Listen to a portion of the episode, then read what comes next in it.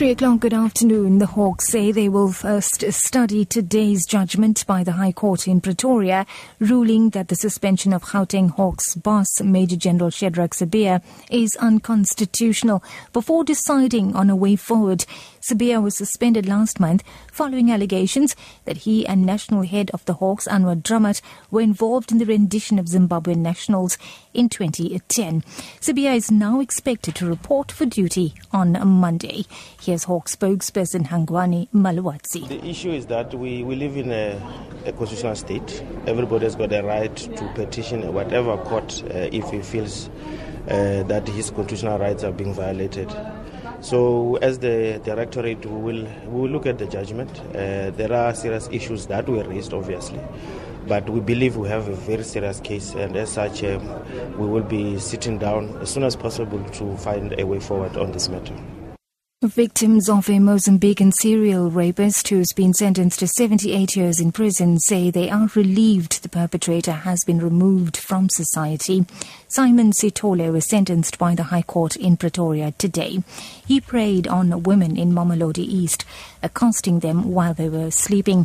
Sithole has admitted to raping 21 women, including an 11-year-old and two 16-year-old girls.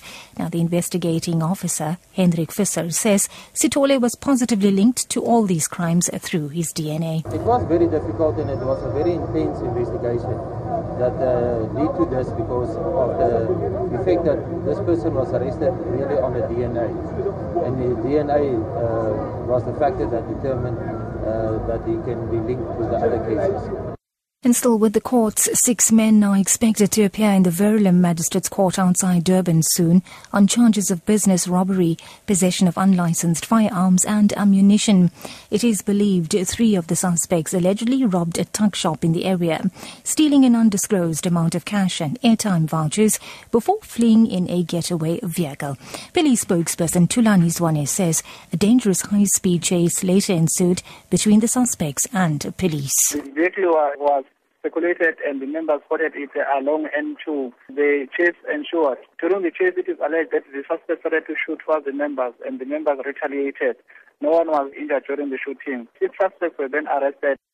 And wrapping up, intense negotiations are continuing in Brussels today to try to end the crisis over Greece's bailout, which threatens the future of the Eurozone.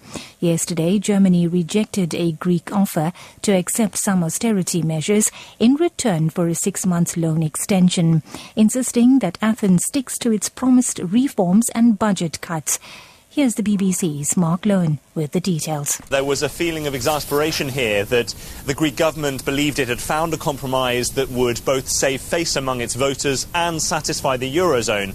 And yet, within an hour, it was swiftly rejected by Berlin. There was a feeling of frustration here about that. Perhaps the Germans are simply playing hardball in order to give Athens a sign that there is no room for manoeuvre as far as they're concerned uh, when it comes to the conditions attached to the loan. But clearly, a lot of pressure now for a deal this afternoon or in the coming days because time is running running out uh, before the bailout expires a week tomorrow. That's news. And three, top story this hour. The Hawks say they will first study today's judgment by the High Court in Pretoria, ruling that the suspension of Gauteng Hawks boss, Major General Shadrack Sibiya, is unconstitutional before deciding on a way forward. For Lotus FM News, I'm Navitha Gajraj. I'll be back with an update at 4 o'clock.